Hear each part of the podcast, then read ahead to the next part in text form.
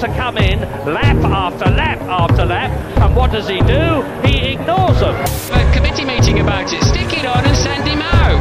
Just get it through the bus stop chicane, George. Try and straight line it, get to the line, and we'll see what happens. Perez tries to cut off Hamilton, who locks up and goes straight on. This is quite appalling. This is the worst start for a Grand Prix that I have ever seen in the whole of my life.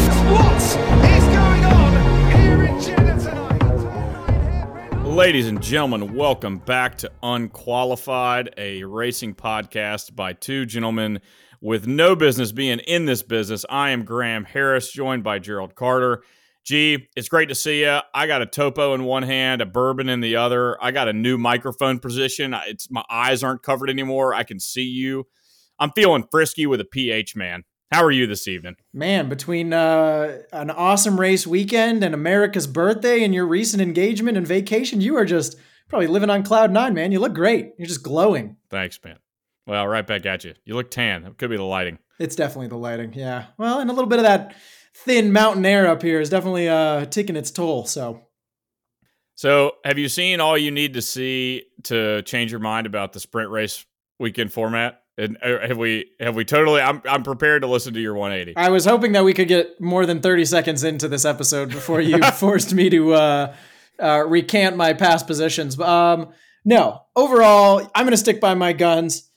I still hate it overall. I think it is worse than the normal format, albeit I think this weekend probably had to be the best sprint weekend since they've started. Certainly this year, um, top to finish, I thought the weekend was exciting. The sprint was exciting. Mixed grid, mixed weather. Couldn't ask for for much more. How about you? Well, Yeah, I, it was definitely the best sprint for sure. I think, like we've talked about before, we don't need to relitigate the weekend format, but um, the um, the one shot qualifying just doesn't do it for me for the sprint. It just feels like a wasted session. Uh, but I mean, we say this about races and sprints alike. When weather comes into play, you have the opportunity for strategy to win races or win a lot of points, and that just adds another dimension to the you know to the to the weekend. And I think we've been starved for like very dynamic strategy kind of driven races anyway especially because all your kind of previous points about the tire, your pit windows not being as dynamic and um, the races being a bit more one dimensional from a strategy standpoint this year. So, yeah, I think we were a bit starved, but also, yes, it was with the rain a very dynamic sprint. Um, Yeah, it seemed I, like I watched every bit of it. I, I did as well. Again, I feel like maybe we care more because we have to kind of like prepare for this show, but it's tough to like keep everything straight by the end of it. I'm like, wait, was that that qualifying or the other qualifying or the sprint or the race? So it all just sort of gets congealed into kind of one big event, which I guess is probably the intention. And I I don't know how I really feel about the the manipulation of the standings as a result of the sprint outcome. For example, you know, Hulkenberg showed up in really both qualifyings, but certainly in sprint qualifying, starting on the second row and then nabbed him, his team three points. Well, that was like 50% of their points. That puts them ahead of Alfa Romeo now in points. So is that right? I don't know, but I think um, so that that creates Yeah. some What- some uniqueness. But I think it was the stars aligned again. I mean, the fact that you can have over 20 something laps, rain stop, track dry, necessitating a pit stop with enough time that still allows drivers to like have it be worth their while to pit and make up positions. That's a small window for that to happen. And I think most of all, it's all aided by the fact that Austria is just kind of the quintessential or ideal track for this generation of of cars. You're you're highlighting an interesting. Uh, so let, let's say, so how many sprints are on the calendar this year? Five, six, I think it was six, right? six. All right. So let's say they make it twelve next year. Is that enough sprints for a team to look at that and possibly say, "Huh, I think I'm going to make a sprint specialist car because I think that winning sprints, I've got a better chance to basically move from 10th to 7th in the constructors. You know, winning sprints isn't going to take you from 4th to 2nd in the constructors, right? The points aren't substantial enough, but it could definitely take you from 10th to 7th to your point because down that order, 3 points is very material, right? And those cars aren't going the distance in a Grand Prix anyway. So, like, could that be an unintended consequence of F1 if they ramp up the number of sprints that they might have teams biasing their strategy to basically giving up on Grand Prix distances, just trying to score points? I, I don't know. I think you're correct in the fact that it's a bigger boon for teams further down the grid because large teams are the gaps are probably going to be wide enough in this day and age where it's not going to make that big of a difference and those same teams are going to perform reasonably well right where they're probably in the mix and getting those couple of points anyway. But yeah i think it's the small teams that happen to perform well on a weekend shorter distance but i don't think it's going to change how teams try to optimize their cars because I mean, you look at Haas, arguably they have done that this season. They are really good in qualifying, good over relatively short distances, but they pay for that with high degradation, which typically fall, causes them to fall off, you know, over a longer race distance. So I just think you'd be making your life harder across the board just for potentially some qualifying positions. But I mean, I think if you wanted to think about it, you've already seen it with Haas, and it's it's overall a, a formula Four, you need a driver who can deliver in qualifying, and even when he can, he's just left to just slowly slide down the grid in like a painful show of defense for 60 to 70 laps. Yeah, I, I think what you're saying is in a nice way, it's a loser's mentality, which it means it's perfect for Haas. So good on him. Good on him. Enjoy your three points. hey, that's that team's looking pretty in seventh right now. So to your point, better than ninth. Um, all right. Well, let's um well with the sprint, I mean, I think we've touched on a lot of this, right? We had some evolving conditions. The the big news from the sprint had to be on lap one. Uh Perez couldn't get it together in the race qualifying, but uh, started in second for the sprint qualifying, ultimately leading to a couple of tussles on lap one. Perez making a move, turn one, getting by Max, only to them push him into the grass in what is called turn two, but not really. Um, and then leading Max to ultimately get alongside Perez in turn three and then push him off the track. Um, after the race, I was surprised. There was a little bit of, yeah, I was, I appreciated how candid Perez was of like, yeah, I made the move on Max. Max was pretty mad. And so he pushed me off in turn three. Um, but it seems like they were able to talk it out pretty quickly. What was your uh, what was your take on the on track action and then I guess the professionalism after the fact in in their sort of quick debrief? I mean, if I was on the Red Bull pit wall, can you imagine how small their buttholes were? Like that was so close to being a, a Mercedes Barcelona moment or a Baku Red Bull moment. Like in the wet, you had two diff two consecutive turns, real turns on one and three, where a guy went up the inside on a wet track and basically tried just hoped it would stick. Otherwise, he was taking his teammate out. And then you had Perez push Verstappen onto wet grass on a straightaway, and none of none of it caused an accident, which is actually a small miracle. Um, I overall would say I was impressed by the professionalism. Like they they talked immediately after the race. They seemed to handle it like adults. If I'm putting fault on, you know, one or the other, I don't know. It's kind of hard to assign. Perez deserved the lead based on his jump off the grid, out of the grid box. Like he got away better than Max, like no question. And I think he earned turn one. I think he was a bit unfair to Max in turn turn two, quote unquote. And then Max just, I mean, how he made that stick, I will never know. Like I he, he, you know, one of those reckless abandon moves. He's like, I know my teammate's not going to turn into me, so like I'm just going to go for it. Uh, you think he made the turn as close it, as he could, or do you think the car and, the car was like genuinely carried him that far? do you think he, oh, he, he opened up he, the? You think he, opened put, up the steering? He opened it up a little bit. Yeah. yeah. well, he just delayed the full lock. I think is a fair way to when I watched it the first time, I was like, he probably thought he was going to slide if he went full lock like too early because he carried so much speed in it. But who knows, man? Like, I have no idea if he'd have gotten the car turned. I just like, think he was fully he was not concerned in the pissed. least about Perez having to to go off track to make the corner. Let's just say that. No, he did not care where Perez was going. So no, I I love it. it was, I love the retribution. It, you know, eye for too. an eye. I I do too. And he, I, again, if Max is nothing else, he's consistent in the application of his principles. so, so good for him. But uh, yeah, I mean, all the Red Bull haters out there, like my brother, who were hoping for the finally the blow up, you know, inter team controversy, the Rosberg Hamilton moment. I believe this is about as close as they've come to getting it. Like that was on a knife's edge of being really bad, inexpensive. And it just goes to show, like, at every moment that Max has the opportunity to to pr- prove his quality as a driver, he does so. All right, holding the line on the grass, still maintaining pace enough to pass down that straight without DRS. You know, just the consistency is is super impressive. So credit to him. And my thought is sure, you know, when you're a race car driver, you're always going to maximize any moment, but it's like Perez, dude, you are not in the position to like be asserting yourself at this point in time. Like you should just be happy you're sitting up there in P2 at this point and not is, in the back of the is what grid he, okay, okay, battling with Magnussen and DeVries.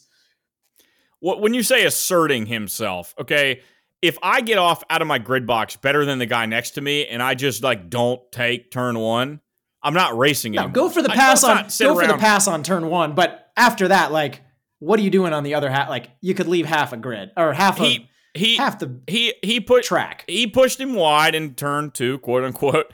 Uh, he claims he didn't see him. I don't know if I believe that, but like, I don't know, man. I I didn't think it was like unforgivably malicious in either direction.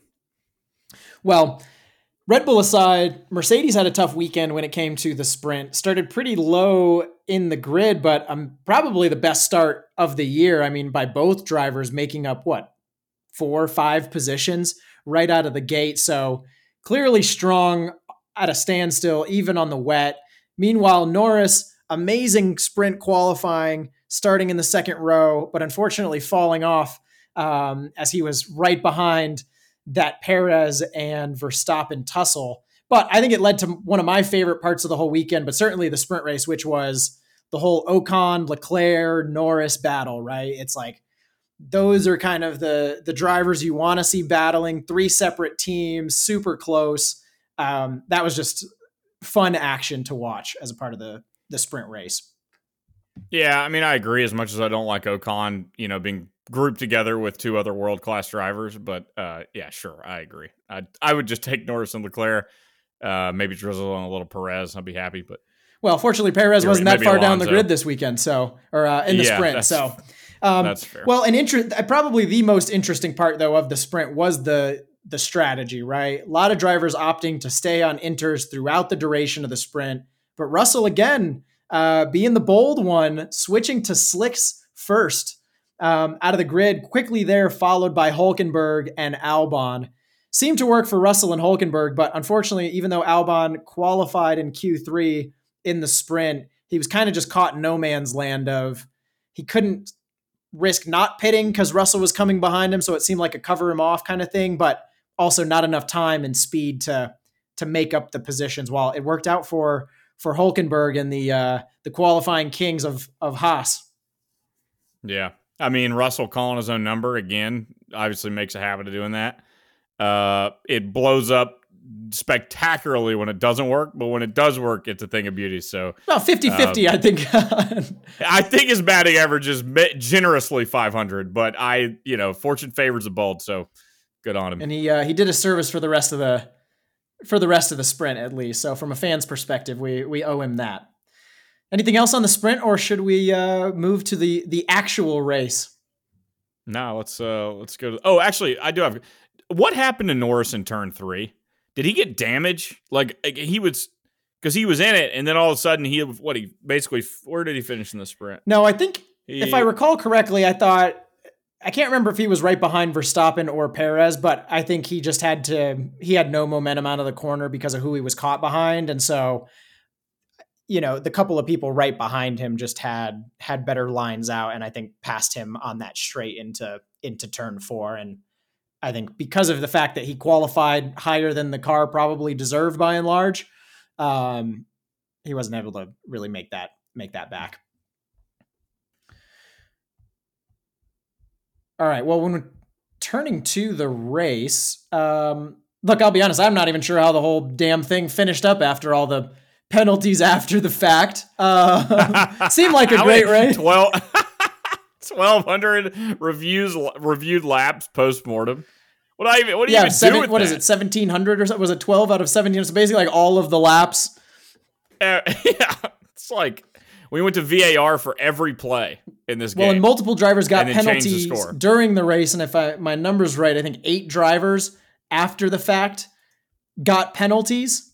So yeah, Sainz dropped from fourth to six. he was the one that got hit the hardest to sixth. Yeah, he lost two spots. Yeah, and then and then you know, salt in the wound for Hamilton. points. He dropped only one place, but it was behind his teammate who he had beaten by nine seconds.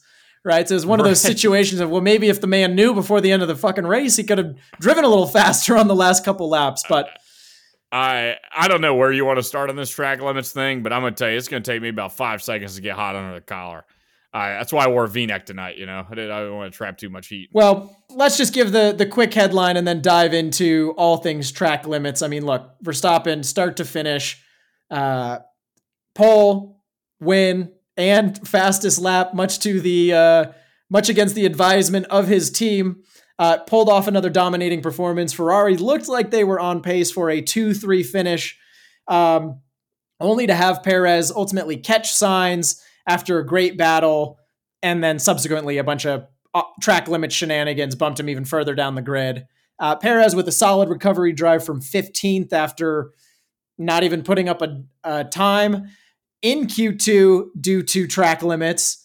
Aston and Merc both struggled throughout the weekend. Norris showed up again in Austria, aided by, in at least in some part, car upgrades.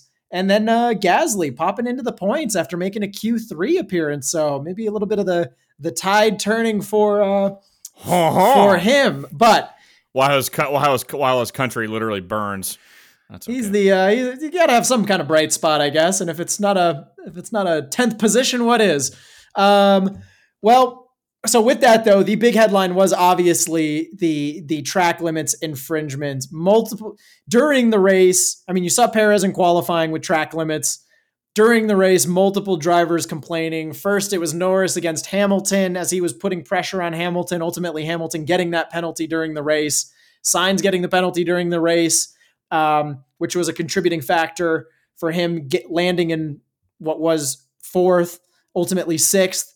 Um, but then lots of protests from Hamilton on Norris trying to get a position back, only to have Aston Martin after the race protest to the stewards about a lack of of penalties uh, from track limits and then big penalties coming after the fact like we said eight drivers with uh, with penalties. While he was invisible for most of the race he was also clearly invisible to the stewards ocon accumulating 30 seconds in penalties after the fact on four separate penalties devries with 15 seconds Sainz hamilton albon gasly sargent all with 10 seconds and poor Tsunoda with a with throwing on another five as well. I mean, what's your overall impression of the race given the the ultimate outcome and the impacts of of track limits and if at all is there a solution that can be implemented?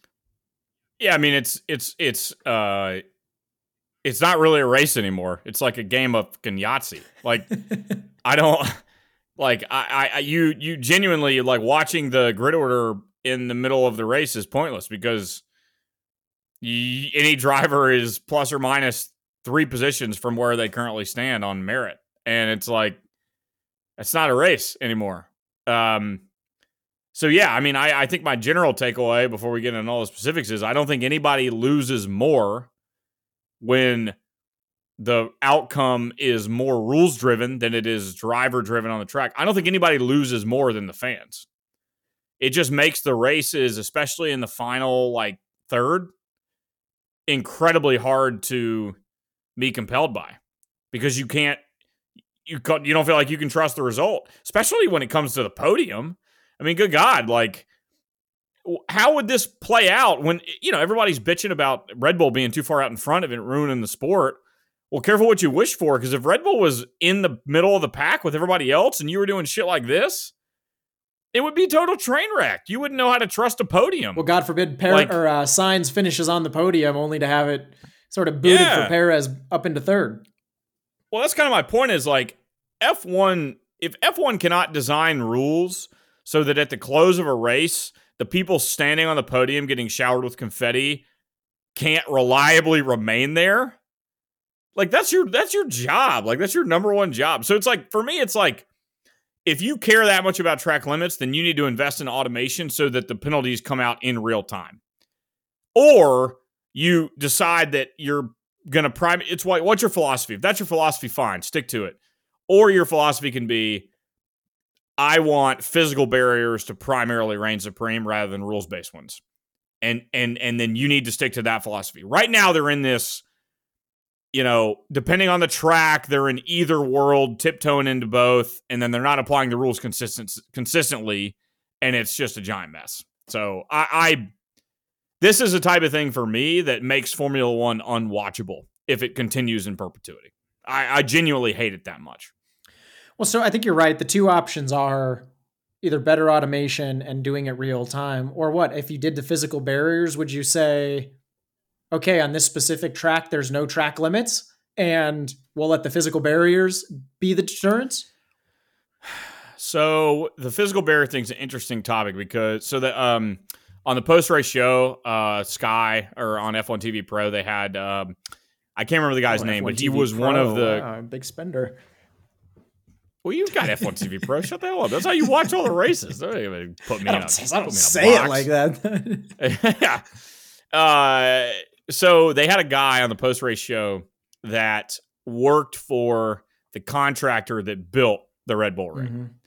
And they were discussing how to handle track limits. And the kind of constant debate is like gravel traps, right? If you put gravel traps on the outside of turns, that's the physical barrier that prevent guys from going wide, which is a simple solution. Monza does that. A lot of tracks that are like that. But the I problem mean, with Austria is- does that, right? In in some parts. in certain turns, Yep. yeah, but just nine and ten are the problem childs, right? And, and they happen to be ones where you can pick up a lot of lap time, and it's also like literally thirty percent of the turns on the track because there's only like nine real ones.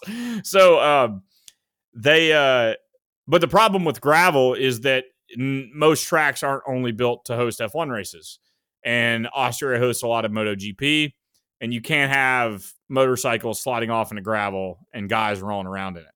So the guy on the broadcast, his point basically was it's all about the type of curb that you use. So basically, the notion being is the curb tall enough to unsettle the car or damage the car if you hit it. And there's a lot of tracks in the Middle East that use those, and guys know at those tracks, like, don't go on the curbs, right? And sometimes And they're positioned really in all you- stupid spots, like on the inside of a corner, and Right, which is dumb, but but I think his point was you to solve it, you have to commit to a non-standard curb design at any given track where you choose the curb bespoke to the turn specifically for Formula 1 based on how the guys will drive that turn. yeah, it's almost like Which you'd have a sausage like- instead of it being parallel to the the line. You could do something like consecutive speed bumps, right, where it's just horrible on the suspension, right? A hundred percent. But you still can leave long runoff of concrete for MotoGP and keep it safe for those guys. Um, but that that was he unpacked it like really effectively, and he was, and then basically Tom Clarkson was like, "So you built the track? Are you going to go fix it?" And he was like, "Well, somebody's got to pay me." Essentially, right? Like, but the answer seemed very clear to him. So I'm like, "This is solvable, right? Like, you just have to have the track care enough." Uh, and surely after this year they will. I mean, Jesus. Yeah, I guess I mean I'd be fine with the physical barriers. I think that introduces a whole other set of problems, right? Where now somebody does it, they have a front wing damage. Now they're that's sitting on the track. Now we have to safety car, yellow flag it because of that. Like I feel like there's unintended consequences with that. I guess where I have a hard time understanding why the the automated solution is not feasible. Because in all reality, like you said, it's really only by and large the entry and exit of turn 10 Two cameras. Literally two cameras, two cameras. and even if you wanted to do manual review of all instances that those cameras flag as potential violations it's not like you have to have people watching every camera on every corner it's those two cameras on that one corner and you could have multiple people with a you know swipe left for not track limits, swipe right for track limit, right? Like how easy would it be to have our green or red button and be able to say, "Yep, that was a violation" or not in more or less real time. But I also think you could probably have the technology that you could automate, and why not do sampling testing, and then you know that you have a high high fidelity solution. I mean, if we have lasers that can track like car finishing down to the thousandth of a second, we we don't have any sort of visual visual recognition technology that can see that that white line appears after the cars move to the left of the line. Like, I, you're not going to tell me the technology doesn't exist. In tennis, they can track the landing spot of a tennis ball relative to the white line to the millimeter instantly, literally instantly. In soccer, they've got VIR for the ball crossing the goal line now. Like, it's all about having the camera angles and the correct software, but the technology 100% exists. And so, yeah, I think to your point, it's just about them investing in it. And I, I guess I'm not opposed to a world where the rules are enforced that strictly on track limits is if it's just super efficient. Like, I don't have a problem with it if it's instantaneous. I really don't. And the drivers can bitch them all they want, but like if it's objective and rules based and automated, then like it is what it is, and they'll learn to live within that. But if they're not going to invest in that, then the cheaper option is the physical barrier, which to me is like the minimum requirement. And right now, they're not do, even doing that. Yeah. So, well, and and as you said, I think the the saddest part is in the lack of like strategic response that teams can take. Right? Take the Hamilton and Russell thing. He finishes nine seconds ahead. If you told him, yeah, you got another ten seconds of penalties.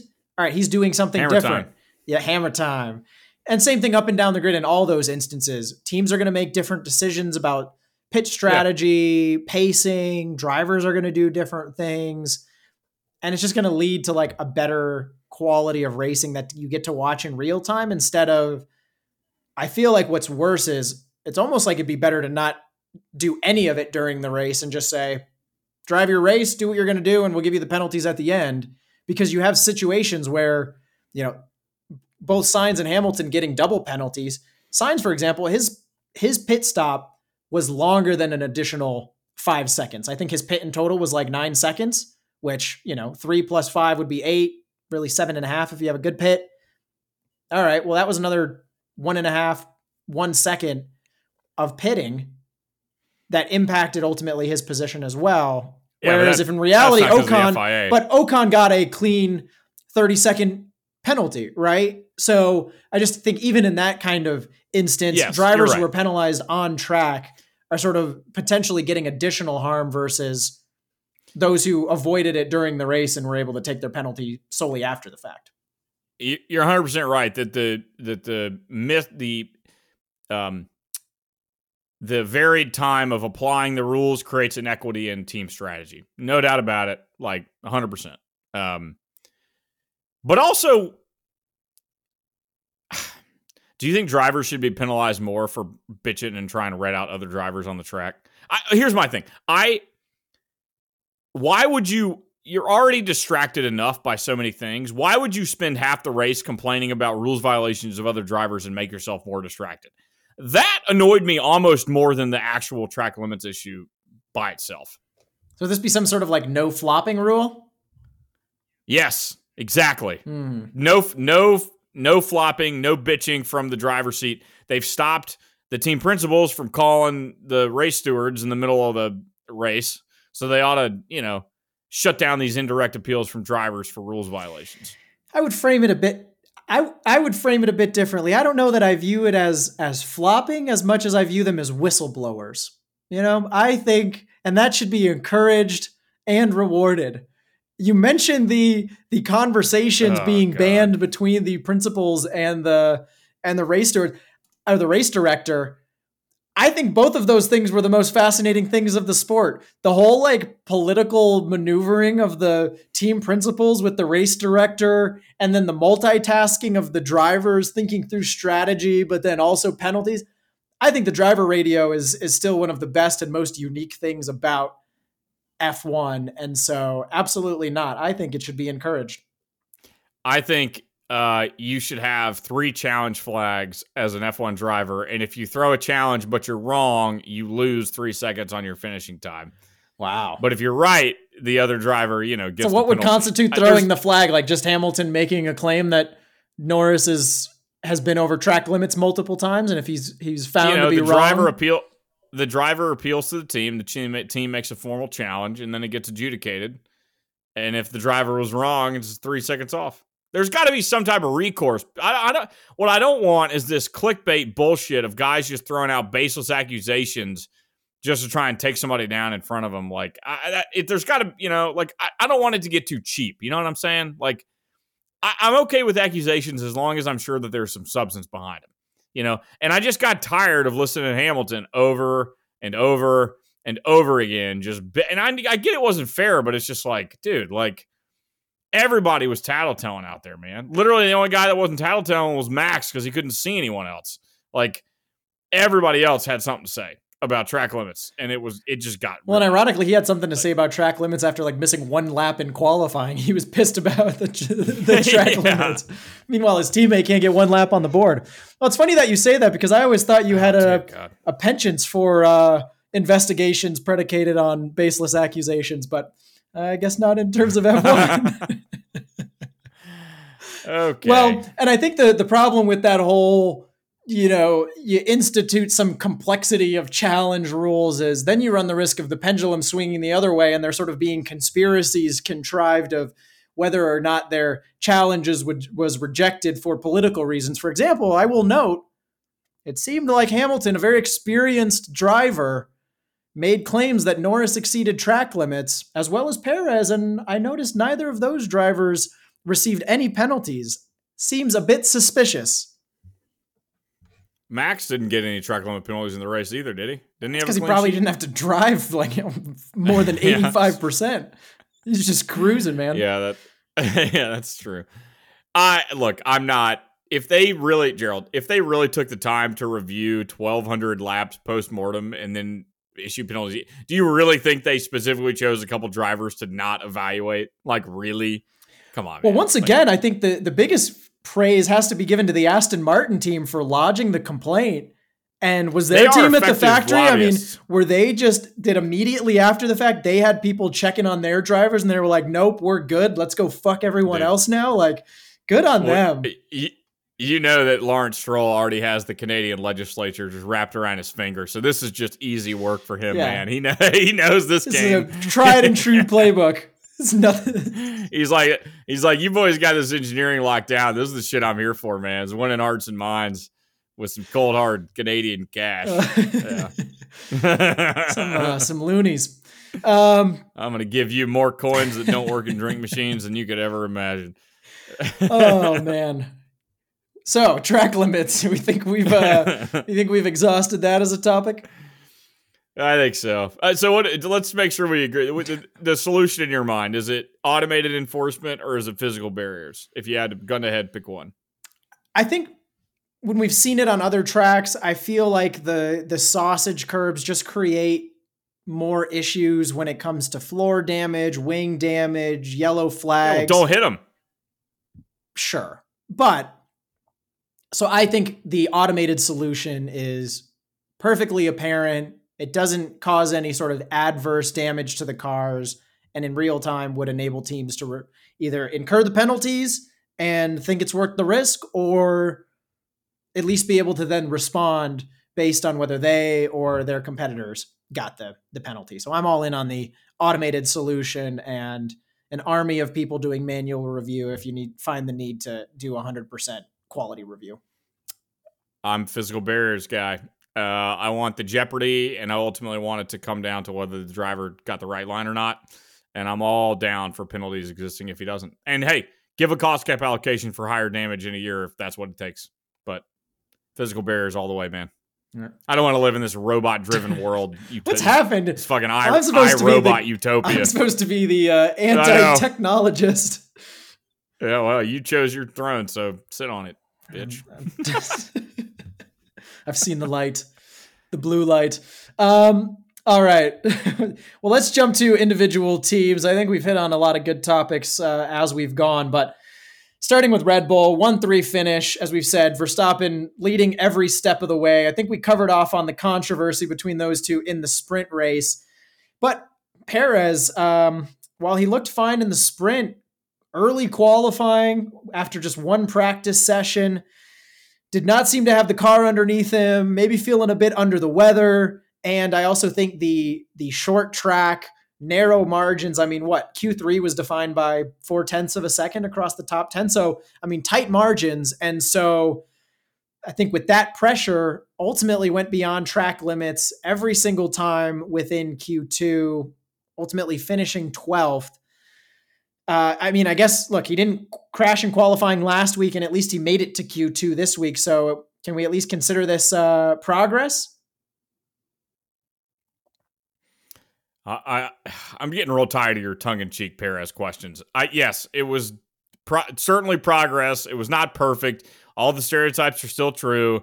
He's not a qualifier. It was a recovery drive that was probably better than it should have been, and generally is better than the last three or four weeks.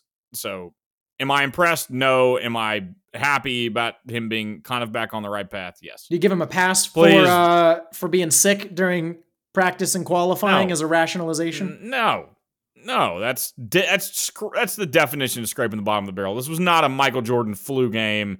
He shows up and drops sixty with 102 degree fever. Like I, he looked perfectly fine in the interviews, and I generally don't have a lot of sympathy for guys who are professional athletes showing up and doing sports when they're sick because you know they got access to like all the freaking drugs and medicine they need to be feeling their best when they get in the car. So whatever, I, you know, unless you're you know, literally shitting out of your mouth for three days and dehydrated as hell. I, I just don't have a lot of a lot of sympathy for your illnesses. I'm sorry. Now, yeah, if you had like malaria or something, like okay, but like At that point, I think the only man on the grid who could who could still drive would be Lance Stroll. At that point, the Iron Man himself. I don't, I don't. Oh god, I was like, I didn't get that joke, and then I realized it wasn't really a joke. You actually meant that because you love Lance Stroll. So Uh, so do you Oh, think God. do you think Perez's recovery from 15th to third was uh, sufficient? Uh, given where he started, yes, I think his race performance was as good as he could have done. I don't think there was a scenario where he was catching Leclerc. Um, given that Ferrari was kind of better than expected. Uh, racecraft was good. He avoided mistakes. You know, Sainz gave him a tougher battle than he was probably expecting, but he got through. Um, he got aggressive early, but he didn't get too aggressive. Kind of calibrated the risk well. Yeah, I think it was a good performance, but still, like, not ideal in the sense that you don't want to make yourself have to do that. Um, and you know, also his race pace is just clearly still a step behind Max's, even in his best stint. So, um, I mean, what, what I mean, what else can you say? He's not going to win a world tri- title. Like, what, what do you, what do you want to hear me say? Say Gerald, it again. I want you to say that and say it you to again. say- he's not gonna. I never, but Gerald. I've never sat in this in front of this microphone at any point and, and defended Perez's potential to win a world title at any point this season. No one has ever tried to take that from Max, and you just like are just you're like so defensive about it, just unnecessarily. Like I've not, I've never sat here and said Perez is a world world championship worthy driver. Never. Like I just want him to be a great number two driver, and you know, for a little while there, he wasn't really even doing that. So it like now that's what we're trying to get back to, right? Is like the two tenths off max race pace in a good car, going to win second in the drivers' championship. Like that's his highest aspiration as a driver, and you know maybe we're back on track for that. What is that? Is that what? Do you, what else you want me to say? I- That seems sufficient. I'm satisfied. you want me to say some mean things about Mexicans? Like what? What, what would make you happy? I'm sure that would probably help. Yeah. no, I think I think the gap in the racecraft right was the biggest observation from the from the weekend. You're right. Perez or Leclerc seemed a little bit too far, especially given the conditions of the race. Right, kind of DRS train for a while. The fact that the safety car, you know, happened when it did. Um, but the trying the attempt to pass um, Russell and then the battle with with um, Sainz, I guess, was the indicator of, you know, it, it, shouldn't have taken him three laps to learn the lesson of kind of the DRS, the DRS game that Sainz was was playing. Yeah. So I, I mean, that was a that was a clinic from Sainz. I don't want to take anything away from him, man. That was um, that was some pretty world class defending, if you ask me. And I said So, safety car. Was there even My a safety car in this race? Did I get that totally mixed up with the? uh, no, that was messed no. up with the There was a yellow. right? Yeah, they, they yes, Yeah, correct. yeah, so I, I think it was not the safety car, but I think just the the DRS trains that happened when the it was more of this. in Well- the race, like when the pit strategies happened and who he got kind of stuck behind after he came out still. So it, it was just kind of slow going through the middle of the field until he, Well, he got a little bit more clean air. Remember there was a safety car at the beginning of the race, but it was because Bottas got turned around, but then he got it flicked back on. So they they brought the safety car and then they quickly brought it back in. So it was like a half lap, like to full lap. Yes, but that's what that's what triggered the the first pit stop, right? But Perez and Verstappen Uh, did not pit under under that, right? Or was that? See, I get all this fucking shit Now I- mixed up with the fucking sprint, dude. Uh, yes, that is what Yeah, happened. yeah, yeah, yes, yeah. 100%. Yeah, yeah. And then they stayed out and then Max had overtake on track. Yeah. Yeah, during the second stint. Yeah. Yeah, so I, I feel like it just it made his race a little bit harder in certain ways, but yeah, the the Sainz battle I think showed the the gap in racecraft where you see Max going against some of these guys and it's like it's one corner and it's done. Like there's no there's no question. But cr- I Um, think I- props to Sainz though because I think it did show his savvy in ways that Leclerc has gotten praised for over the moon for how sneaky he Totally. was in the battles with Max and I think Sainz expertly pulled those same moves and and defended incredibly incredibly well. So But before we sneak on to Ferrari, do you care to comment on Max's uh, fastest lap pit stop at the end? oh hell yeah, I love it. I think I, I don't know whether it's I, I fully support it. People would say it's a gamble because you know anything could happen in a pit stop, but they have consistently the best pit team in the sport, and so I mean relative risk is is quite low. That taking into account, I just don't know whether it's it's more of Max's mentality of just like utter domination and just maximizing the win, or he's just getting bored up there and he's like, well, what can what can I do to make this a little bit more interesting? I mean this lovingly, and I promise this isn't a joke. I pictured your face when he did it, and it made me mad. made me mad. I feel like that's most of the times you would picture my face though, I- so not sure that's much different. I just it, your smug just face. It just made me mad. I, I, I, I, to your question, I think it's just his mentality. You know, uh, somebody in the post race tried to make a connection, and it's like, oh, well, who did he take the fastest lap away from? And they were like Perez, and they were like, yeah, it's about Max and Checo, and he just doesn't want to check it. I, I doubt that. could have been I think anybody. it's. Yeah, he's just one of these guys that just has no chill, and he just has a philosophy that if there's a point available, he's going to go for it, and he doesn't give a damn about the risk. And um, I mean, I'll spoil I'll spoil my personal podium for later. I mean, it's going to be the Red Bull pit crew from this weekend because it's kind of wild that like, you know, because they're all watching the race, they know the circumstances, they know if they you know have a late wheel gun by three seconds, they might lose. Like, let's go out and execute. You know, two point two second stop. You know, just like all work is easy. It's pretty.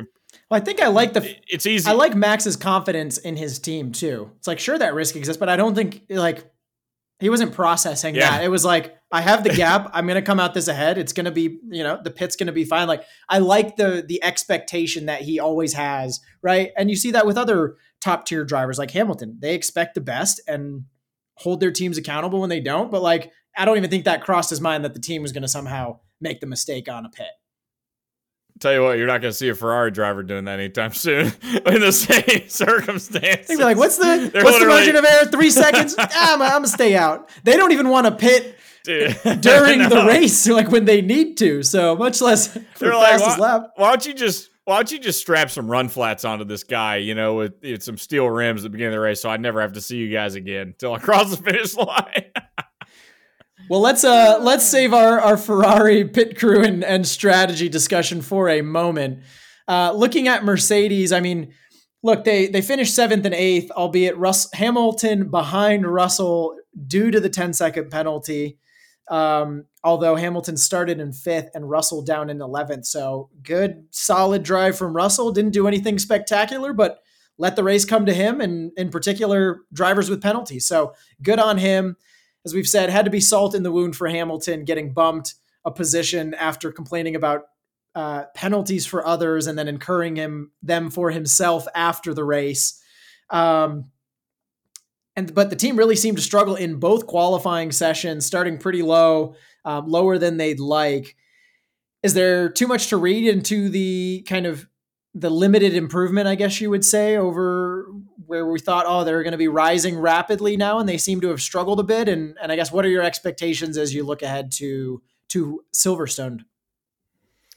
I, you know, I think there's people often overlook how heavily they should be weighting like a team's historical performance at a track.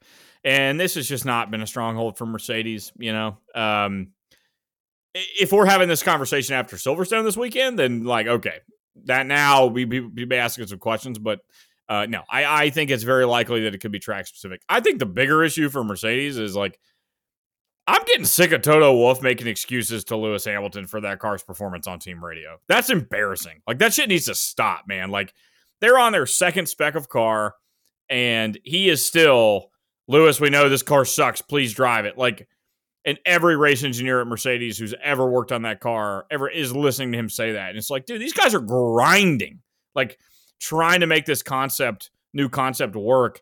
And on its basically second real race to show its true performance, you're just out there just throwing it under the bus to your driver. Like that cannot feel good if you're middle management in the aero department at Mercedes. Like, I, I, seriously, like I, that that to me is like the big. Uh, otherwise, they had a home weekend. I'm not overly concerned about it. Whatever. That to me is like the thing that sticks out the most.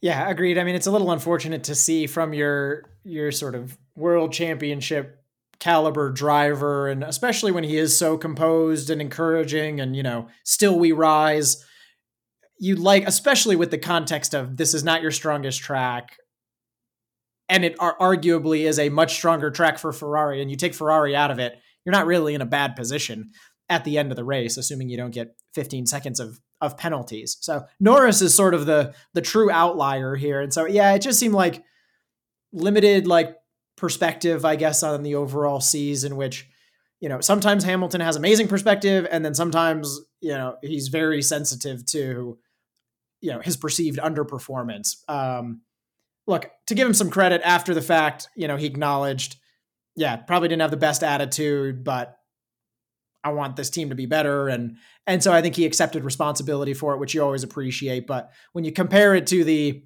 hyper high expectations that Verstappen has a Red Bull or even the weird kind of creepy love that Alonso has for Aston Martin at the present moment, where they like can do no wrong.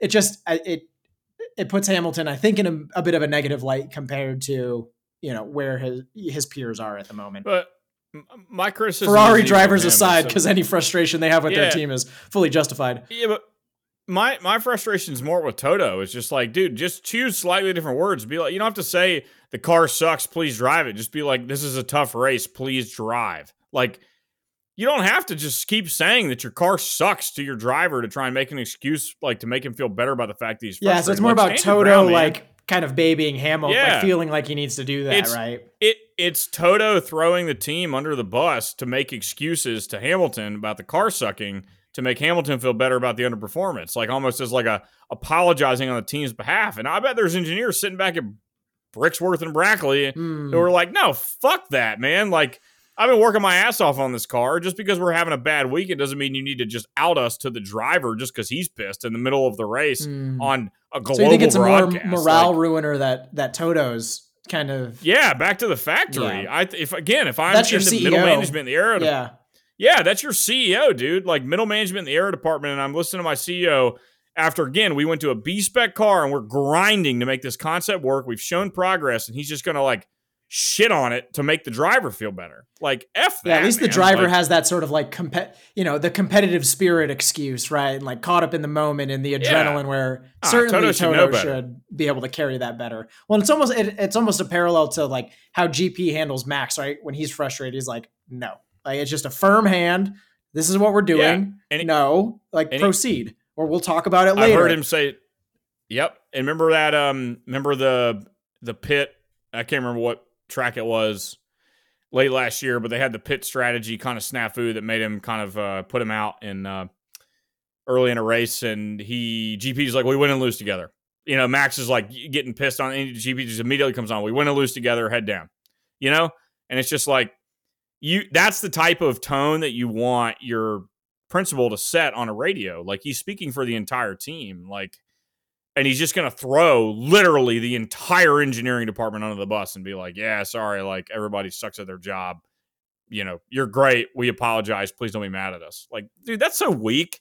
So you think that's they so need to like call? You think these uh his co-owners of the team are gonna like have to call him into a room, be like, dude, you got to stop saying our car Well- shit when we're freaking sitting in second place, right? Like, I don't know. Who, I don't know who brand Mercedes damage. can tell.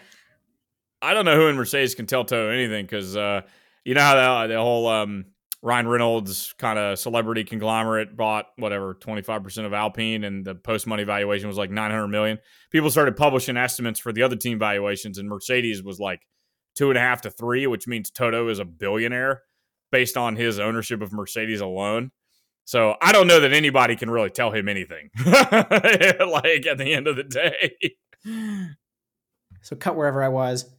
I think I saw a comment or, or an article somewhere. Is like, did you think they already had to call him in to, to get some anger management after he was like breaking Bose headphones and and that was like a reputational issue. You haven't really seen that level of frustration from him, so maybe not. Maybe it's just easier days anyway. But to your point, it sounds like it's probably not anybody making a call for for Toto to do much of anything that he doesn't want to do at this point.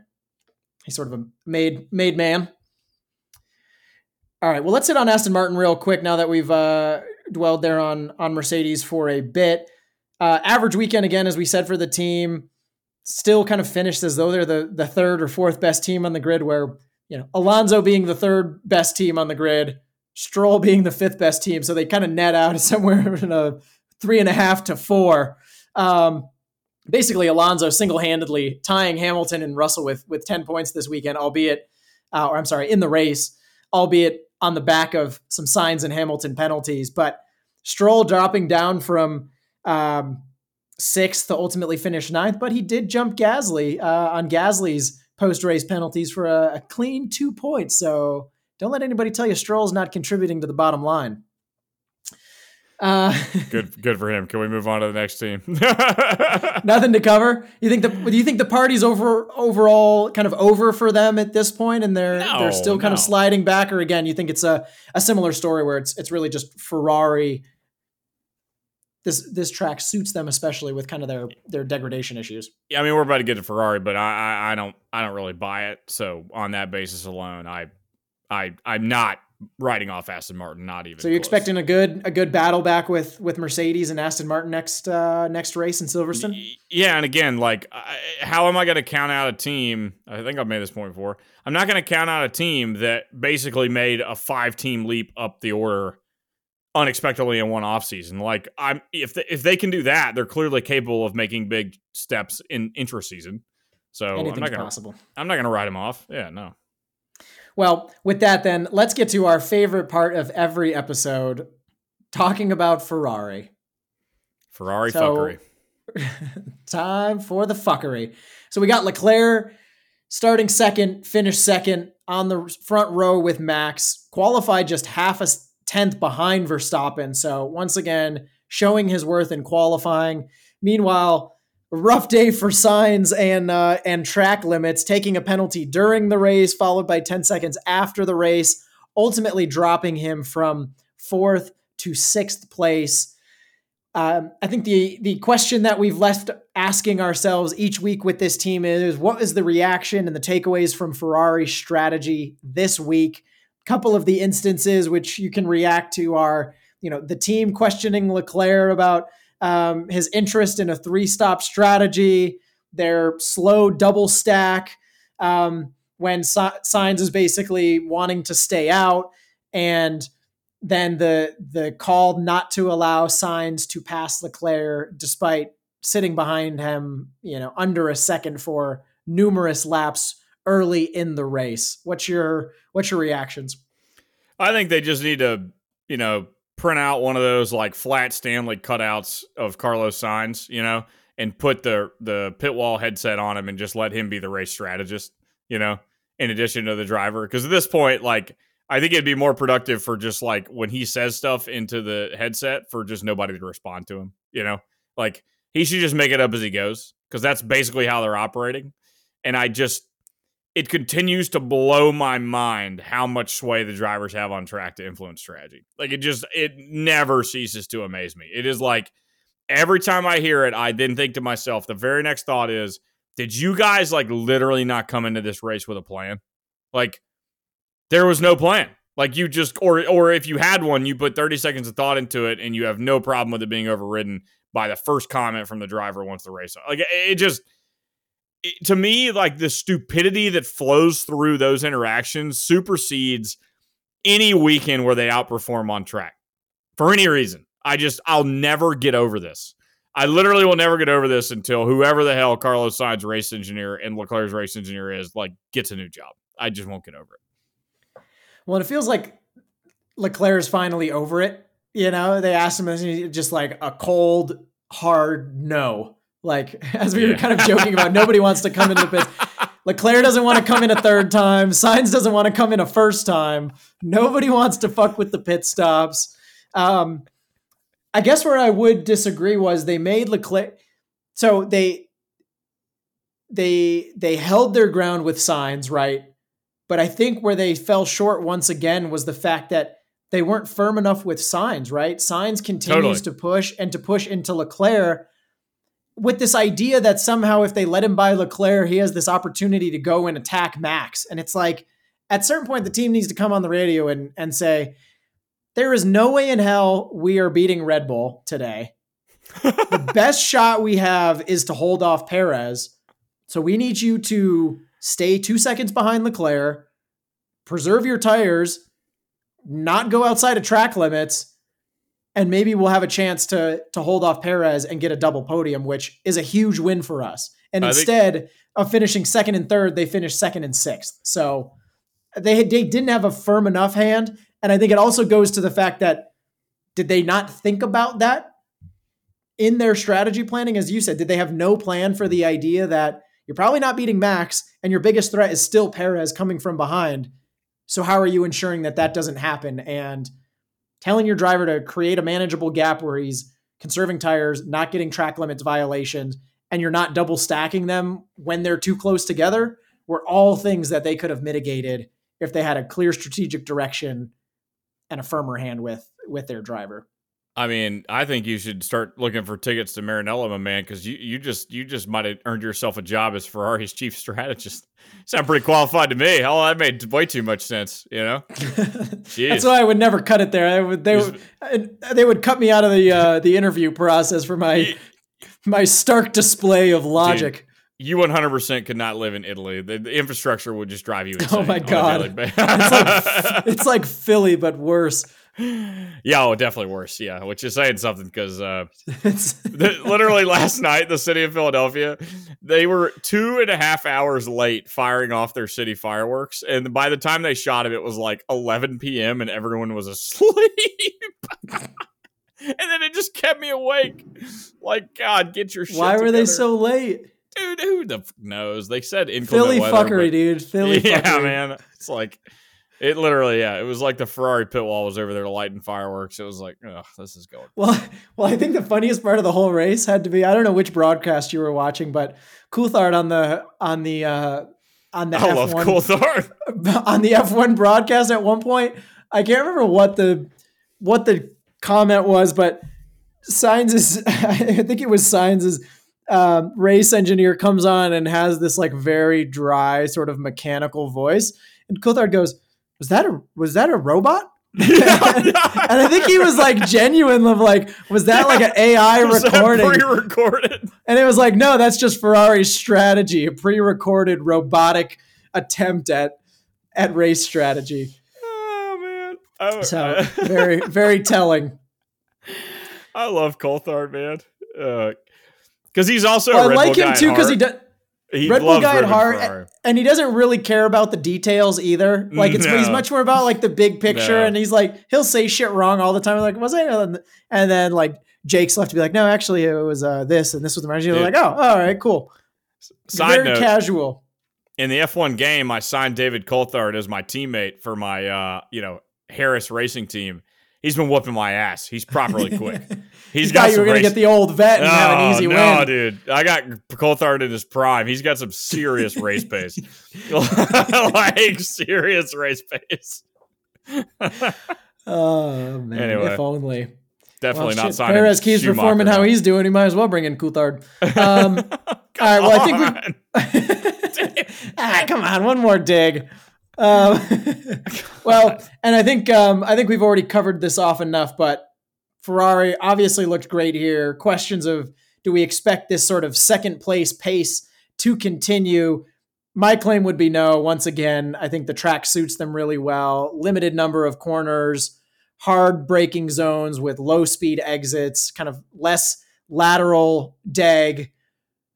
We get to Silverstone, it's going to be a much different story. And I think you'll see the same sort of degradation issues resurface, and they'll be back to a, a comfortable fourth place. I I I agree. I think it is. It is like, yeah, I think it's more likely than not they will get beat by Aston Martin and Mercedes at Silverstone.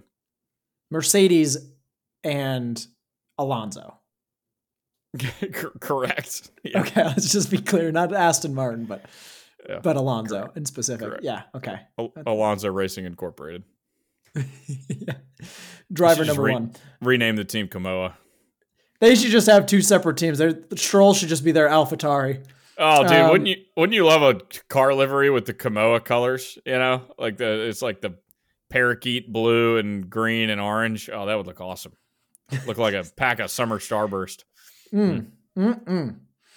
Um, all right. So, with that being said, Alpine. Um, Next topic. all right, McLaren. France I mean, is burning. France is burning. What do you want me to say? I, yeah, I, when Alpine's the best thing they got going on, yes. times are are tough. They interviewed Otmar after the race, and uh, they were asking him about the relative performance of McLaren, and they were like, "Are you worried at all?" And he was like, "Well, well, hopefully it's track specific." about McLaren, you're like, "Oh, yeah, you guys are worried." Okay, yeah, you're. T- He's totally fun, fun deferred to-, to hope at this point. he's he's like, yeah, we got some upgrades coming in a couple weeks, but uh, hopefully it's track specific.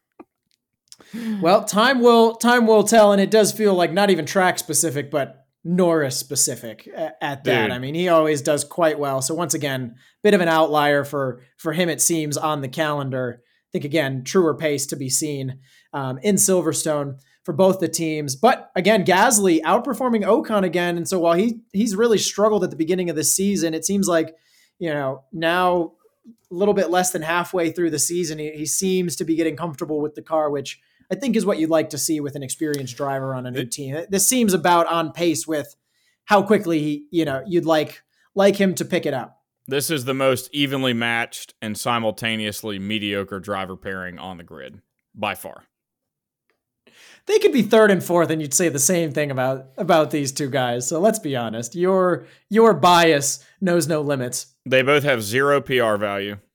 They both do nothing exceptional or exciting in qualifying, other than Ocon at Monaco was like the one outlier example.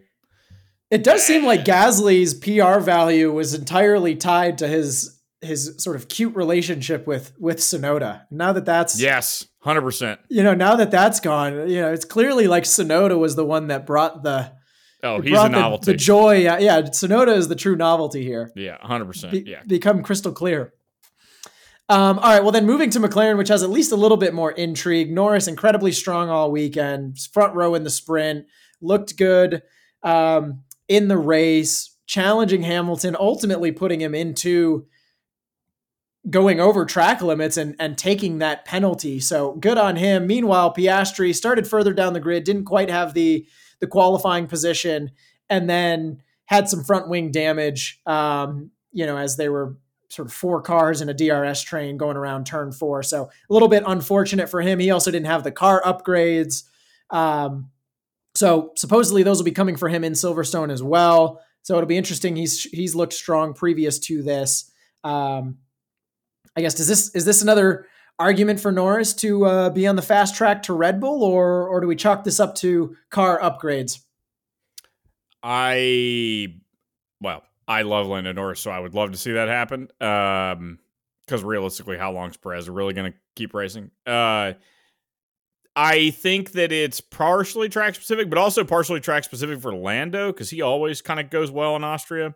Um, but uh, Andrea Stella, uh, when he was interviewed after the race, he he mentioned like our deg is still higher. So Lando did his last stint on the hards, right? Like when everybody else is pretty much on the medium. So like I think they still suffer from higher deg kind of uh, relative to other cars, but it's much better and more predictable and manageable. So they feel like they're at least on the right track. So I don't know how they'll get on at Silverstone with that dynamic. I think you see Um, the same story, right? You're going to see that same sort of Ferrari Haas Yeah. dynamic where they're going to be they're going to be a little bit more strained to be getting into. Agreed. They might get into Q3 again, but race pace expect to see them potentially I slide back.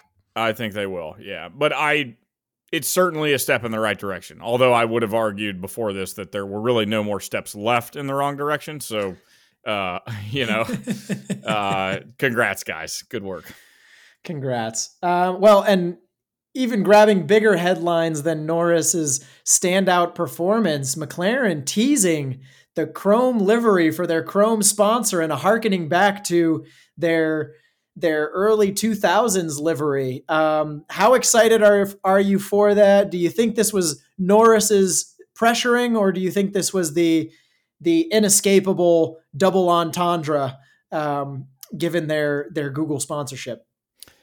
So this is like back to the Mika Hakkinen car, right? Like the black and silver with the King. Yeah, I mean, I think Alonso and, and Hamilton like started in when like the the reddish orange and and chrome uh, livery days.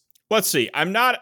eh, They released the full livery, right? I just pulled up one. and I'm pretty sure this is the official one. Yeah. Yeah. Okay. Um, I like the chrome accent better than the baby blue for sure. Ooh. Yeah, Ooh. I don't like. I've never liked the baby blue. So then, obviously, Uh, more than the black. Well, the thing is, I don't want two light colors on the car. The papaya is classic. You got to keep that, and and then I think you do one or the other of chrome or black, or maybe you know. I, let's see. I'm let, I'm gonna have to see how it hits me. I don't know that I love. I love the the chrome uh, intake above the seat. I don't know that I love the chrome front wing. Is my is my gut reaction after looking at it? I think that for me might be a little too far. But do you think that gives? So one, I would say I disagree on the the sort of golf livery. I love the the orange and baby blue. I think they should have run that much more with them as. No, that was primarily white. That was white, wasn't it? No, I think that was a lot with the golf like sponsorship. Was there was that that's what they did like the throwback livery with them as. as Oh, well. when when the baby blue's a primary color. Yeah, when it's the yeah, yeah. primary color, I'm into it, but I don't like it as a secondary color to the orange. Yeah. is, is my point. Yeah, so I like the golf livery, like the baby blue and orange. I think the orange is kind of almost too light with the chrome, where there's like no real accent overall with the car, right? Like the papaya and the chrome versus, you know, the older McLaren livery had that deeper kind of orangish red. And I felt like that had a much better contrast. I still hate the overall like structure of the livery. It's like too simplistic, but it almost makes me wonder, does it give the driver any kind of uh any kind of advantage in terms of a little ricochet glare. You're checking them on in your rearview mirror, and now you got the the chrome and the fucking wing fucking flashing them. Well, I have to help did- it, it. It helps them somewhat. Well, I don't know about that, but now that I'm looking at the car from, yeah, sorry. Oh, okay, cool. yeah, I don't know about that. Uh, I really, I have nothing to say to that. Sure, maybe, yeah, maybe it'll blind people. Uh, maybe, maybe it won't. Uh, the uh, wh- why wouldn't they have gone with the classic McLaren red? Because that's the same as the chrome red. Because Google Chrome's got like the tricolor circle.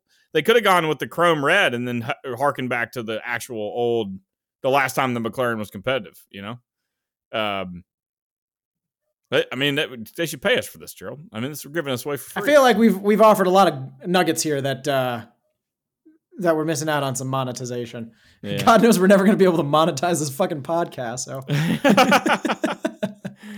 yeah, but uh, again, it's a rules violation. The paint's blinding; you can't see into it. Uh, it does seem yeah, it does seem like a little bit of an unfair advantage, if I'm going to be honest.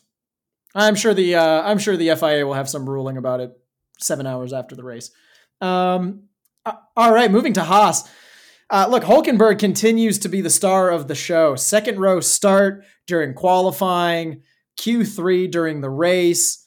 Um, you know, unfortunately, once again, slid down the order a bit during the race, but ended up. Um, where did our man finish this race? Right? Yeah, out of the out of the race, he was the one that caused the the yellow flag, but um, you know, DNF for for Hulk. So again, a little bit under rewarded, but got his points during the sprint, so good on him. Um, again, showing the the the characteristics of the car, really quick, short stints, cannot sustain over the full race distance. Um, and then unfortunately, Magnussen kind of lost the spotlight after last season. Uh, qualified near the back of the grid with uh, with his buddy DeVries and and forced to do Mortal Kombat on a week to week basis with him. Pushed off the track a couple of times uh, by DeVries. Is this the battle that Magnussen deserves after years of um, unnecessary contact with other drivers, or is this starting to get into the to the range of what might be considered cruel and unusual punishment? I don't know if I really am here to litigate what Magnussen deserves and doesn't deserve. I'm just You're not here to I'm dole just- out justice and cosmic not- justice. No, I'm just uh, a little bit sick of them causing DRS trains. Is my only Haas observation. I, I'm kind of tired of them in general, man. I, I just they're net value destroyers on the sport, and now net value destroyers on the quality of the racing, particularly in the first half. So um, Hmm. I'm getting a little bit tired of them. Do you have the same uh, feeling about Albon? Because I mean, he's in a similar position oftentimes with the Williams, and you know, slower in the corners, can still hold off folks in the in the high Yeah, but- speed straights, and so Yeah, but he creates some DRS trains. Yeah, but he's doing that later in the race. He's not qualifying fourth. He's not qualifying in the top five. Got and it. then, So it's more and then the wrecking top- guys that are going to try and finish in the points. You know what I mean? He keeps it to the eighth to twelfth range. Yeah, yeah. The, the, the, the disparity between their one lap pace and race pace is not nearly as wide as Haas. It's quite unbelievable, actually, with Haas. I mean, it's it's Oh, kind of it's- surprising that they can't figure out some slightly more moderated balance between qualifying and race pace. Like you think you could take it off like a little bit, but clearly uh, more complex than than we are, appreciate. I whenever I I picture. Have you seen Ford versus Ferrari? Yes. You know the after the first Le Mans when they like blew up and they failed, and he goes to the Ford office and he's like, "We can't break, You know, we can't. He's like, we can't slow down. We can't corner. We can't whatever. The everything broke. The only thing that didn't break was the paint or whatever. And he was like, but man, on the straights, we're fast. That's what I picture Gunther saying to Gene on weekends like this. He's like, yeah, Gene, you know the car falls falls to shit over the race course of the race, but man, in the sprints on the straights, we're fucking fast, Gene. Like we're fucking fast. It's like that ain't it, man. Like I just I'm tired of it. Um. Well, before we we close out on Williams, we gotta we gotta stop by Alfa Romeo. Um. Did they even race this weekend? I'm not entirely sure. I, I'm I'm not really entirely sure that they've participated this season. I think we basically had 18 cars on the grid. They Like, have been I- totally MIA the last number of races. Snoresville, man, just complete Snoresville. But in Well- other news, Valtteri Bottas got his uh, Mercedes concept car delivered. You see that? I did. On Instagram? Yes, That was pretty badass. It is pretty badass. I I find it interesting that he's not only in a not Mercedes car, but also not even like a Mercedes customer team. Like he's in a Ferrari customer team Yeah, at Alfa, and there is zero fucking loyalty. And he's Yeah. just like, no, I'm not driving Alfa, Well- man. I got this fucking badass Mercedes. I think the problem is Clearly, you know, that's he- not in the contract at all. No, no, he paid for that thing himself, and I'm sure he put the deposit down like two and a half years ago. So I think he was taking delivery come hell or high, high water.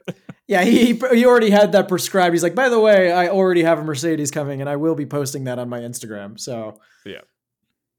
pre-approval from compli- Alfa Romeo compliance department. Did you see what I Um, saw? One of my buddies pointed out to me in one of the pictures he took of the inside of the car. He covered up the Mercedes logo with an emoji on the Instagram post. He's this- trying to soften it as, as best he can. I mean, it was a little tongue in cheek, but it, I thought it was pretty funny. Yeah. Yeah, it, uh, you know it's not a an Alfa Romeo. Let's be honest. Um, all right. Well, we already touched on Albon. Another great performance from him across the board. Unfortunately, no points in the sprint for him, given the pit strategy, and not quite qualifying high enough to to eke out some points. But I think uniquely this week, Sargent finished 13th. I mean, have to take this as a good sign of growth from from Sargent, who's largely sort of sat at the back of the grid with along with DeVries for most of the season. No, Uh, yeah, for sure. I mean, he's got to string them together, and this is also a track that he had a lot of experience uh, on in the lower formulas. So I think it was a recipe for success. But if you look at his race pace uh, compared to Albon, uh, it wasn't as big of a gap as it has been in the past, and uh, he had a clean race. Got to give him credit for that. But um, you know, he's in a position where he's got to start stringing these together. So um, you know, well, and you have to hope and you have to hope that like the the the long series of sort of historic, more traditional racetracks now that we've we've departed the early part of the season and all the street circuits and high risk um, for failure tracks is going to do him a bit of a favor along with all the other rookie drivers. So I, maybe that doesn't play as much into it as I think, but I, have to think you're you're probably taking your foot off the pedal, knowing that certain drivers were uh, were terminated for for their costly mistakes uh, not too long ago. So I'm sure he just doesn't want to go out that way. I, I don't want to be mean. I want to maybe just zoom out on Sargent for a second, and I don't. I really don't intend to just tear him down. That's because he doesn't. There's no reason to. But I got to be honest. I, as far as Where's like your Ameri- patriotism, Graham? As- on America's as- birthday. you haven't even heard my statement yet. Calm, calm down. Uh, as far as what I, the persona I want my flagship American F1 driver to have, I, I don't know if Sargent's my guy, man. Like he maybe just be a little bit too vanilla, a little bit silver spoon vibes, kind of like. I think Colton Herta might be my guy, or like, there's this weird irony in the fact that like I hate NASCAR for the most part, but I want the first successful American F1 driver in the last decade that makes it to be like from the bayou. Like I want like the biggest effing redneck like you can ever imagine. Big old Start- handlebar mustache. Yeah, dude, starting fights on the grid, just He's like drinking getting- Busch Light afterwards. and fuck the champagne. But he, but he's like an he's so fast. He's just incredibly fast and reckless. That's what I want, dude. Is good old freaking stars and stripes, man. Stars and bars, baby. Just going for it. And Sargent's just a little too much of a choir boy for me. I, I well, he's from the South, right? He's a Florida man. yeah, he's from Miami Dade, like where his dad was getting paid, you know, million dollars a year and big corporate salary, paying no income state income tax. Like, So he's not from he's not from the Glades. No, He's no. not a he's not riding around on a fan boat with wearing no, Crocs. they were they were vacate reverse snowbirding in Martha's Vineyard for sure. Uh, I don't think that. Again, I, I don't I don't mean to tear the guy down because he hasn't done anything to deserve it, and he's racing okay. I just I want I just I want a cowboy. I really want a cowboy, and I've been watching some of the IndyCars had a, a probably a sh- string of three or four street tracks, non-oval circuits over the last month or so, and Colton Herta is regularly qualifying on pole, like regularly, and he's gotten a bit disadvantaged by some bad pit timing and some other things that have happened. So he hasn't actually won. Alex Palou's just running away with IndyCar Drivers Championship, but Her- Herta is like wicked fast in IndyCar qualifying. Uh, so Well, and it's just sad after after the I I don't really have an opinion on how southern I need my how stereotypical I need my American driver to be. I I guess, but hey, good on you.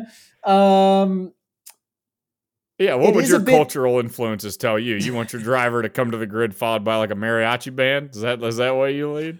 But you hate Perez so much. well, we I got can't Perez, so I'm good with Yeah. that. He's our North hate him. American. He's You our, hate him. growing up in Arizona, Perez is my he's my North American driver. I If I'm just you- I don't hate him. I'm just disappointed. That's if all. You just if, if if I come into the racing unqualified office one day and you've decided to plant your flag in Camp Perez, I am gonna absolutely flip my shit. After all the crap you said, you made your bed, you better lay in it. I don't want you joining the team at this point. You're not. I'm critical because I care. No, that's F why. you. F you. It's because I care. Um, it is kind of sad though, as you think about those two drivers, Herta and Palau, looking really good. I mean, they're still probably second and third in line to what seems like Lawson, who would be potentially the one to replace DeVries at AlphaTauri, right? And so, as much like fanfare as there was about all the entrance of new drivers last year and and who from um, IndyCar might be pulled up, it's hard to see where in the next year it, that that's possible. So, um, as much as I'd support seeing either of those guys in there as well, I think we're I think we probably have by and large the grid we do, unless unless one of them sneaks into what seems to be the the AlphaTauri seat at the moment. But AlphaTauri, um, being said, moving us along.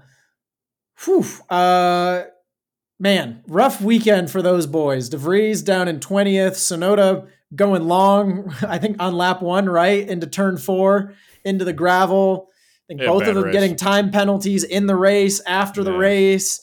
DeVries wrecking havoc, wreaking havoc on uh, on Magnussen once again. I mean, was this their worst worst race of the season?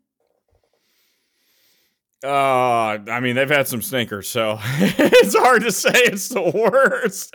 I mean, both cars finished, so uh, they can't True. be the worst on that alone. So yeah, uh, their lows are pretty damn low, but um, yeah, I mean, I I feel very very confident in their place as a tenth in the constructor standings. I uh, think that's a basically a certainty at this point, if I'm honest. Yeah, I mean, given Williams is sitting right in front of them and they only seem on the up uptrend, they got to get seven whole points to to Can- pass Alpha. I I don't know. Yeah, they're- in a Can tough I- spot. Can I make a side comment on Williams if at risk of going backwards for a second? I am a big James Vowles fan. I just want to put that out there.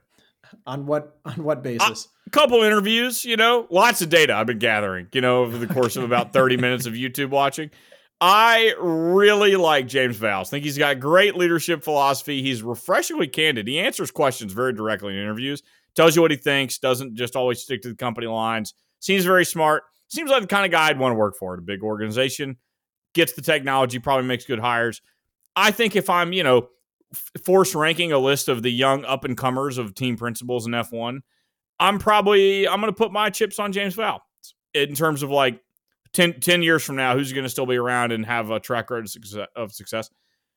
I, I, Williams is in good hands, and I I also liked Jost Capito, but he was arguably on the back nine of his career, maybe later.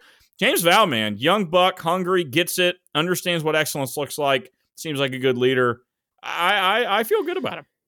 And Capito seemed more like um like the people leader, right? Like the cultural leader. He was the gap. versus- Yeah, Yeah, more than the James seems more like he he he understands the infrastructure. He has more of like the Yeah. multi-year strategy. And I like that he's been vocal about, you know, the perceived inequities of the sport, in particular their lack of infrastructure, right? And the cost cap implications for that. So it seems like he's pushing the sort of the regulatory political bounds well, but then anytime you hear him talk about sort of the development strategy and how they're really not worried about a race to race view, but more so what is that that learning journey look like to be able to give them the Yeah. data to successfully develop the car it just seems very wise and and so I, I would agree with you i think he's doing a good job I think that's well said. That Jost was the he was the interim head coach who was meant to just keep the troop morale high. yeah You know, keep keep the people around who they needed Yeah. around keep decent drivers if they could Yeah. Yeah, 100%. And he did that. He did his job. And then they brought in the guy who could have the five to 10 year vision and, and be benchmarked against the best teams on the grid. It, it actually, if you think about it in that way from the team management standpoint, it's actually pretty strategic of them. well it seems like they just didn't have the right hire that they wanted with that at the time like he wasn't available at that time It was like anybody but Claire, basically. Like we just got to get away from this former leadership structure. And Yeah. Yeah. And they knew that like coming from outside the sport, he wasn't going to have the the depth of knowledge of like what were all the pieces it took to to be successful long term. And and it seemed like they were just waiting for that. And you're right, they, they had the the stopgap guy. yep. Any uh any other arbitrary people that you'd like to to praise Sorry. or denigrate this I- this, no, this week? No, no, I'm, I'm, I'm good. No, I think it was a great sidebar. Really, uh, The, I'm glad to the see you. defense you're- rests. Yeah, you're digging I- deep in the uh, sidebars. I thought you were going to sidebar us into the NASCAR race on the streets of Chicago at some point, but maybe maybe you were going to get there.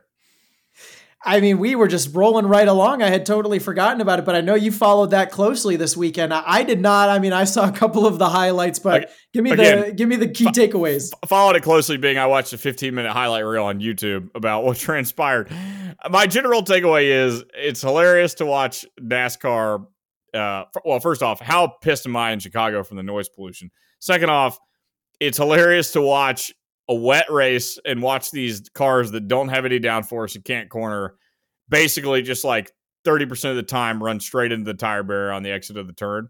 And what I found most hilarious was how often the cars got pinched underneath the tires and then they would try and reverse out of it and like get stuck. Or at one point they would get out, but then rip their front bumper off. It was great. um, street, well, this is where there was like the NASCAR. giant pile up, right? Yes, yes. The whole track basically was blocked. it's I like mean- that scene in the Cars movie where like everybody but two drivers gets taken out. Well, and the Yeah. track kind of reminded me of, I guess, what is it, Singapore, where it's like almost like two squares and then they come together like what seems like the same intersection. So, I mean, not the not the It's most ex- not the most exciting like track layout either. And in terms of like a street circuit, it's got to be incredibly hard.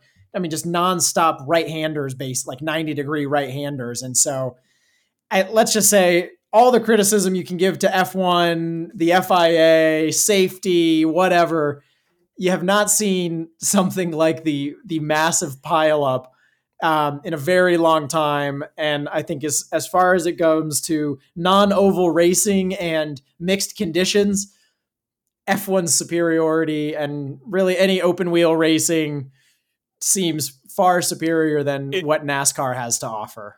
It's a good lesson that you don't force your way into street circuits just to be in a particular city because the quality of the racing will ultimately suffer. Um, the ones that are true street, like road car street, are on the calendar as they should be for traditional purposes. But if you're putting new ones on, they're going to look more like Jeddah, which is Semi quote permanent, unquote yeah, street. like So, yeah, Montreal, Jeddah, And- yeah. Yeah, right. And that's where you get the kind of wider variety in the turns and yeah. The Singapore is a good comp though. Um I hate that track. God. Just from every a time it com- perspective, every time it comes up on the calendar for my fake seasons, I simulate it and skip across it. I hate I will not drive that damn track. I hate it so much, man. The third sector is a is an effing nightmare. I just hate it so much. Ugh. Yeah. And it's always raining. It's always raining. It's so terrible. yeah, the Ugh. street and raining is not a fun a fun combination No. unless you're on this side of the steering wheel. So, um, all right. Well, I think we've covered off on all the teams. Let's round it out with, uh, as usual, personal podium DNF of the week. Who do you have on your podium? Uh, first on the podium is Red Bull's back rear, uh, uh, back rear tire gun man. Uh, second is the back left tire gun man, and third is the front right tire gun man. Yeah. What about front left? He doesn't get any love. Ah, just roll the dice. Sorry about it, buddy. He'd been fourth, but no medals for you. I'm sure you did a great job. Uh, yeah, Red Bull pit crew automatic. I think they had the lowest average pit stop time, and then you know were clutch when it mattered. So yeah, Nice. Well, for myself, uh, I had Norris, Hulkenberg, and Leclerc. Uh, I mean, Norris for the obvious reason throughout the whole weekend. Good finish for him. Hulkenberg crushing it in qualifying, and the man knows how to set up a DRS train. And uh, and Leclerc, look, good track, good qualifying for him. Held his position, held off Sainz, didn't listen to his, gave his his race strategist a, a firm no and um, and ultimately came home in second. So good on him. All right, and how about uh, how about your DNF of the week? honestly, it's hard not to pick Tsunoda for lap one just based on the buffoonery of that. Uh, uh, so yeah, I'm gonna go Tsunoda. Well, along the same lines, I got to go AlphaTauri as a whole. I mean, just top to bottom, tough going at the moment. So we'll uh, we'll see if they can pull themselves out of the out of the tailspin. It's not looking good. Well, a lot to unfold. A lot of new developments in Silverstone. Uh, new upgrades for different teams, and as we said throughout the episode, I think it'll be uh, a bit of a, a reference point against what we saw in Austria, and and give us a, a contrast as to how the rest of the season will uh, play out. But with I that, love I love Yeah. Silverstone. I just I I love Silverstone. It's like the Indianapolis 500, like the British Indianapolis 500. Like everybody's in an RV or like at a campground. The track is on an old freaking military RAF airfield. The turns have cool shit names that aren't hard to pronounce. Uh, and are high speed and dynamic and risky and danger awaits, plenty of overtaking. It's a great effing track, man. Um, every year Silverstone is an absolute banger, and it rains a lot. So I was gonna say man, this whole like pre-summer stint in the calendar. I know you don't love uh, the Hungaroring, but the Hungaroring with rain is a plus. for sure. Then you had Silverstone. Yeah, I think it's a good, it's a good jaunt here with Spa. So yeah, good, uh, Oh. Good several It- races on the horizon. it- if you if you uh if you if you want some good content, you know, to get you uh get you going at some point later this week, uh pictures of George Russell emerging on the internet dressed in the full uh flight suit, like friggin' Mm. Top Gun, you know, because he was in the hangars uh, hanging out with the RAF, uh, Mm. you know, doing a little Mercedes promo. And I got to say, he wore it pretty well. That thing looked tailored. It, it looked like they tailored it for him. Um, It looked like you belonged in an F sixteen. It was pretty hot. man, I need Yeah. to get myself a glass of water because I am getting thirsty. oh, well, man. I Talk- will talk- be. Talk to me, Goose. I will be quick on that as soon as we jump over here. So, with that being said, another one in the books. See you after Silverstone. Always a pleasure, my man. Peace. Likewise. Peace.